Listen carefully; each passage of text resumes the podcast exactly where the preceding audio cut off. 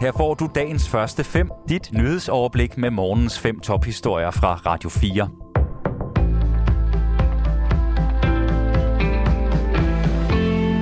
Godmorgen. Det er tirsdag den 9. august, og her der får du dagens første fem nyheder på Radio 4 med Sofie Levering. Landbrugsstyrelsen opfordrede ejerne bag et af Danmarks største landbrug, Brent ved Gods, til at komme med søforklaringer i en sag om 28 millioner kroner. Forklaringerne skulle dække over, at Landbrugsstyrelsen havde givet Bren ved de mange penge i strid med reglerne. Det skete, da EU-kommissionen opdagede sagen og gjorde opmærksom på, at ved ikke skulle have haft en krone. Derfor prøvede styrelsens embedsmænd at redde sig ud af kniben ved direkte at opfordre ved til at pynte på virkeligheden. Forløbet fremgår en omfattende agtindsigt, som Radio 4 har gennemgået, og en advokatudredning fra januar i år, bestilt af Ministeriet for Fødevare, Landbrug og Fiskeri. Sagen er central i en skandale, som omfatter EU-støtte til dansk landbrug for milliarder, og som lige nu er årsag til en omfattende oprydning i sager tilbage til 2017, som kan koste de danske skatteydere dyrt. Donald Trumps hjem i Florida er blevet renset af FBI-agenter. Det skriver den tidligere amerikanske præsident selv på sit eget sociale medie Truth Social. FBI har i lang tid efterforsket stormløbet på den amerikanske kongres, der skete 6. januar sidste år. Men det vides endnu ikke, om rensagningen hænger sammen med den efterforskning. Donald Trump skriver ingenting selv om årsagen til rensagningen, men han skriver, at han har samarbejdet med alle relevante regeringsmyndigheder, og at rensagningen er unødvendig og upassende.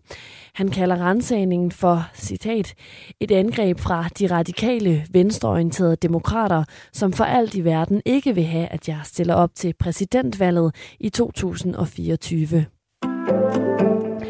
USA sender ny våbenhjælp til Ukraine for 1 milliard dollar, og Thomas Sand har mere om det. Den seneste hjælp, der svarer til 7,3 milliarder danske kroner, omfatter en stor mængde ammunition til de missilsystemer, USA tidligere har leveret. Det gælder også flere missiler til det avancerede missilsystem af typen HIMARS, som ukrainske styrker har stor succes med at bruge mod russiske styrker. Ukraine får også jord-til-luft-missiler, så landet kan forsvare sig mod russiske militærfly og missiler. Siden juni har USA forsynet Ukraine med flere HIMARS missilsystemer, og ifølge eksperter kan det få afgørende betydning i kampene.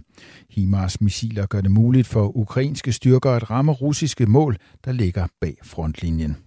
Med den seneste hjælp har USA forløbigt leveret våben og andet militært udstyr til Ukraine for omkring 8,8 milliarder dollar, som svarer til 64 milliarder kroner. Flere sportsanlæg bliver nødt til at skrue ned for varmen på grund af højere energipriser. Budgetterne er ekstra presset på grund af de stigende varmeregninger, særligt de selvejende sportsanlæg. Det udhuler anlæggens økonomi varmeregningen er jo øh, en stor del af deres drift. Det siger formand for HI, som er fag- og brancheorganisation for idrætsfaciliteter i Danmark, Henrik Høj Kaspersen. HI har lavet en mindre rundspørge blandt 91 anlæg, både kommunale og selvejende. Og af de 91 svarer ni anlæg, at de er bekymrede for, at de bliver nødt til at lukke på grund af de stigende energipriser. Og ifølge Henrik Høj Kaspersen er der behov for, at der bliver tilført penge udefra. De fleste af dem de lever i dag af kommunale tilskud, som, som er fastsat på baggrund af et, øh, af et øh, andet billede, et andet udgiftsbillede, øh, som nu ændrer sig markant på øh, tre måneder. 30 respondenter mener, at de bliver nødt til at reducere serviceniveauet, eksempelvis med kortere åbningstider. Mindst syv mennesker er døde som følge af enorme vandmasser i og omkring den sydkoreanske hovedstad Seoul. Mandag aften fik den sydlige del af byen mere end 100 mm regn i timen, og nogle områder over 140 mm per time. Ifølge Koreas meteorologiske administration er der tale om den værste nedbør i flere årtier. Det voldsomme regnvejr er skyld i strømafbrud og har efterladt veje og undergrundsstationer under vand.